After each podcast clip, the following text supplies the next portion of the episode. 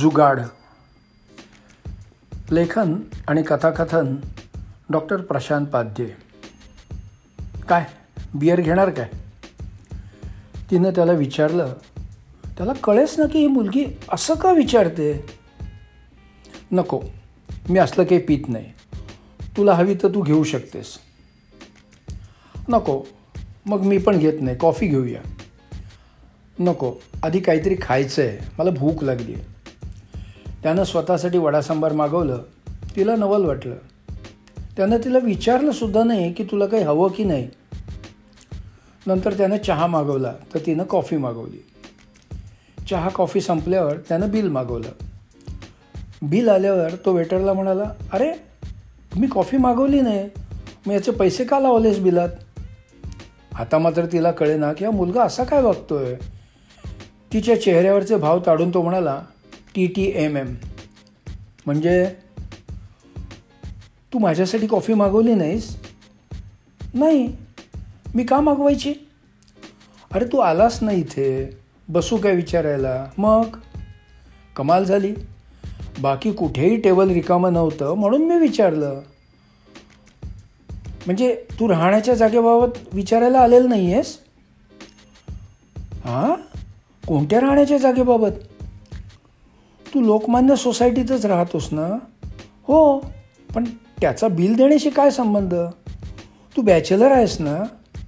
त्यानं मान हलवली. मग अरे मग काय आहे बॅचलर, तुला काय प्रॉब्लेम. तू दुसरीकडे जागा बघितली आहेस का. आणखीन एखादा वन बी एच के आहे का तिथे. कमाल आहे तुझी, मी कशाला जागा बघू, इथे काय वाईट आहे. एकंदरीत तिच्या लक्षात आलं की याला काहीच माहीत नाही आहे. मग तिने त्यांच्या हाऊसिंग सोसायटीत काय घडतं आहे ते सांगितलं. त्यांच्या लोकमान्य हाऊसिंग सोसायटीनं यापुढे कुणाही बॅचलरला भाड्यानं राहायला मनाई केली होती आणि सध्या राहणाऱ्यांना त्या महिन्याच्या शेवटी ब्लॉक खाली करायला सांगितलं होतं. सोसायटीत तीन मुली आणि सतरा मुलगे बॅचलर म्हणून राहत होते. पैकी दोन मुली दुसरीकडे जाणार होत्या आणि तीन मुलांची पण दुसरीकडे व्यवस्था झाली होती. राहता राहिली एक मुलगी आणि तिच्या जोडीला तिच्या दोन जोडीदार मुली सोडून जात असल्यामुळं ती अडचणीत आली होती. शिवाय ती राहत होती तो two B H K flat होता. थोडक्यात चौदा मुलं आणि एक मुलगी तिथे बॅचलर म्हणून राहिली होती आणि आता काहीतरी करून तिथे कसं राहायचं हा प्रश्न त्यांच्यासमोर उभा होता. त्यातल्या काही मुलांचं आपापसात बोलणं झालं की जर या मुलीबरोबर आपलं लग्न आहे असा काहीतरी जुगाड करता आला तर निदान एकाला तरी राहता येईल. त्यामुळे त्यांच्या त्या मुलीला पटवायची कॉम्पिटिशन सुरू झाली होती. प्रत्येकजण तिला वेगवेगळं गाठून तिला इम्प्रेस करायचा प्रयत्न करत होता. ती रोज दुसऱ्याच्या पैशात जेवणखाण करत होती, प्रत्येकाला आजमावत होती. म्हणूनच तिनं या मुलाला बियर घेणार काय म्हणून विचारलं, म्हणजे याचं कॅरेक्टर कसं आहे ते ओळखता येईल. पण याला घर सोडावं लागेल हेच माहीत नव्हतं आणि तिनं सांगितल्यावर त्यानं खास इंटरेस्ट पण दाखवला नव्हता. उलट आता तिलाच वाटू लागलं की आपणच याला पटवून खोटं खोटं लग्न झालं आहे असं भासवून घर सोडण्यापासून वाचवावं काय आणि स्वतःलाही वाचवावं काय. अरे तुला लग्न करायचं आहे काय. हो, करायचं आहे तर, पण अजून एक वर्षभर तरी विचार नाही आहे, जरा सगळं स्थिरस्थावर झालं की मग करणार आहे. अरे तसं नव्हे रे, हे बघ आता इथे बॅचलरना राहायला देणार नाही आहेत आणि आपल्यालाही जागा सोडायची नाही. मग आपलं बॅचलर हे स्टेटस पुसून नको काय टाकायला. हो बरोबर आहे, पण ते असं पाटी पुसल्यासारखं थोडंच करता येतं. करेक्ट, म्हणूनच म्हणते आपण लग्न करायचं काय. आत्ता दहा मिनटापूर्वी भेटलीस आणि डायरेक्ट लग्नाच्या गोष्टी करतेस, कमाल आहे तुझी. अरे बाबा खरं खुरं नाही रे, फक्त कागदावर दाखवण्यापुरतं असं करता येतं. कुणी सांगितलं तुला. अरे आहे माझ्या एक ओळखीचा माणूस जो आपल्याला लग्नाचं खोटं सर्टिफिकेट आणून देऊ शकतो. फक्त त्याला दहा हजार रुपये द्यावे लागतात. आपण दोघांनी पाच पाच हजार खर्च केले तर तू माझ्या ब्लॉकमध्ये राहायला येऊ शकतोस. नाहीतरी तू वन बी एच केमध्ये राहतोयस त्यापेक्षा टू बी एच केमध्ये आयस्पेस राहू शकतोस. भाडं पण शेअर होईल, म्हणजे तू आत्ता बारा हजार रुपये भरतो आहेस त्यापेक्षा दोन हजार रुपये कमी देऊन आरामात राहू शकशील.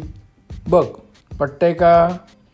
नाहीतर मी दुसऱ्या कोणाला तरी विचारणार आहे. उद्यापर्यंत सांग, आपल्याकडे जास्त वेळ नाही. हा हां तो काही बोलला नाही, फक्त त्यानं तिचा मोबाईल नंबर लिहून घेतला आणि तो निघून गेला. त्याच्या वागण्यावरून तिनं ओळखलं की आता तिला दुसऱ्या तरुणाकडे मोर्चा वळवावा लागणार. तिनं लगेच त्या दृष्टीनं फिल्डिंग लावायला सुरुवात केली. दुसऱ्या दिवशी सकाळी तिचा मोबाईल वाजला. हॅलो, मी मकरंद बोलतो आहे. कोण मकरंद? मी कुणा मकरंदला विकरंदला ओळखत नाही. पुन्हा फोन केलास तर याद राख. आपण काल बोललो नाही का? तूच तर मला नंबर दिलास. आता तिच्या लक्षात आलं की हा कोण आहे. ओ हो हो हो ओके ओके ओके बोल, काय म्हणतोस? मला मान्य आहे तुझं म्हणणं. आपण तुझ्या त्या जुगाड माणसाशी बोलूया. मला सध्या नवीन घर घेणं काही परवडणार नाही आहे.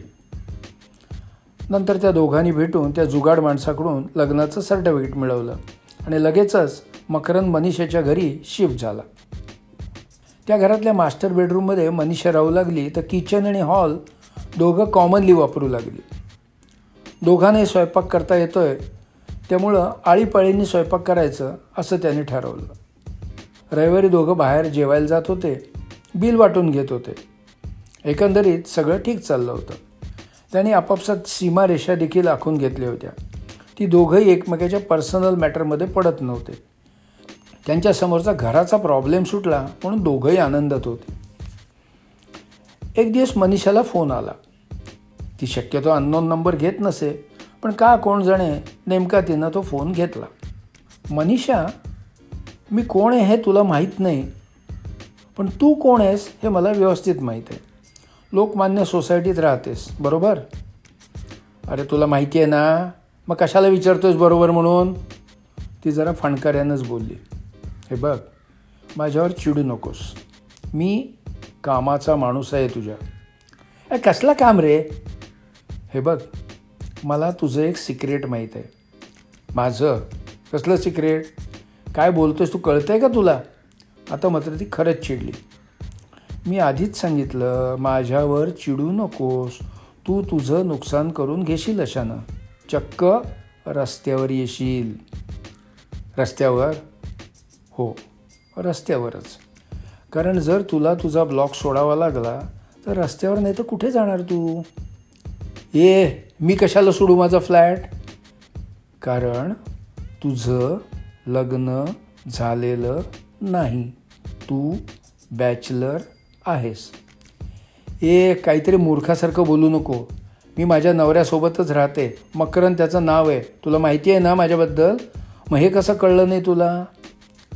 मला माहिती आहे सगळं, आणि हेही माहिती आहे की तो तुझा खरा नवरा नाही, नुसतं सोसायटीच्या डोळ्यात धूळ फेकण्यासाठी केलेला तो एक जुगाड आहे. कोण बोलतोयस तू? का आता का? इतका वेळ मी कामाचा माणूस नव्हतो ना? ते जाऊ दे रे. तू कशावरून म्हणतोयस की आमचं लग्न झालेलं नाही? आमच्याकडे त्याचं सर्टिफिकेट पण आहे. उगाच वाटेल ते बोलू नकोस. हां हो, पण ते सर्टिफिकेट खोटं आहे. मॅरेज रजिस्ट्रेशन ऑफिसमध्ये विचारलं तर तेही सांगतील की तुमचं लग्न झालेलं नाही. सोसायटीच्या सेक्रेटरीला मी कळवलं तर एका दिवसात तुम्हाला घर सोडावं लागेल. काही क्षण ती बोलली नाही.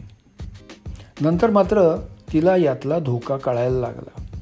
या माणसानं नुसतं फोन केला तर सेक्रेटरी तिला एका दिवसात घर सोडायला लावेल, तेव्हा या माणसाला दुखावून चालणार नाही हे तिच्या लक्षात आलं.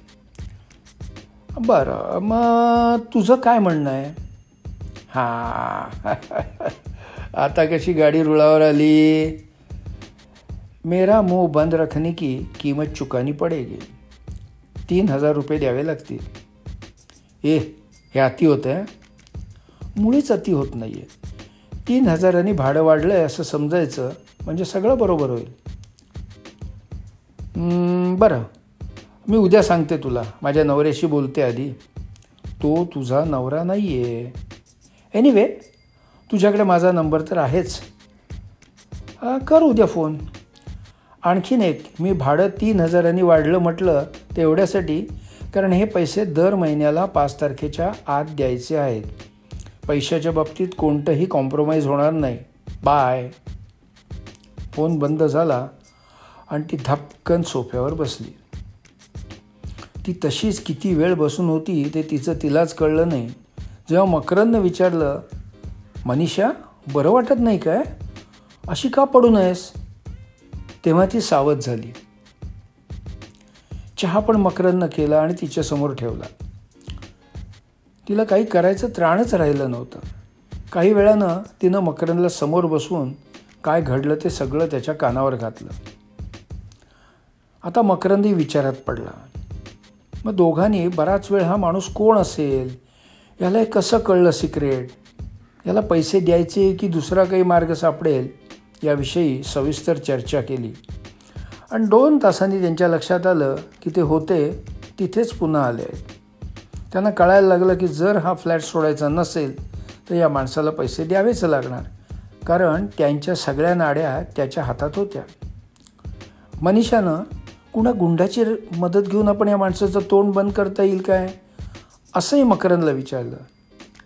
अगं उद्या हा गप्प बसेल आणि तो गुंडच आपल्या मागे लागेल आणि जास्ती पैसे मागायला लागेल, म्हणजे आगीतून फोफाट्यात आल्यासारखं होईल बघ. त्यापेक्षा आपण याला पैसे कमी करतोस काय म्हणून विचारू.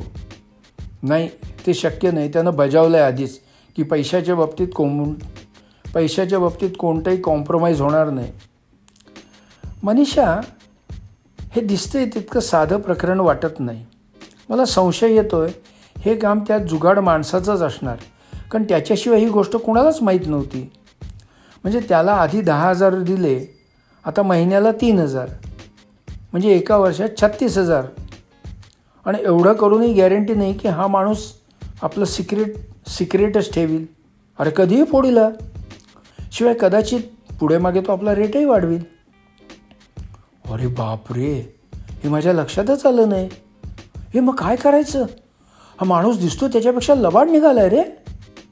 एक काम करू, त्याच्याकडून चार दिवसांची मुदत मागूया आणि अगदीच कुरकुरला ना तर मग एक हजार रुपये वाढवून देतो म्हणून सांगूया. अरे वेळ लागला की तुला, आधीच इतके पैसे जाणार त्यात आणखीन हजार रुपये वाढवून देतो, काय बोलतोयस काय तू?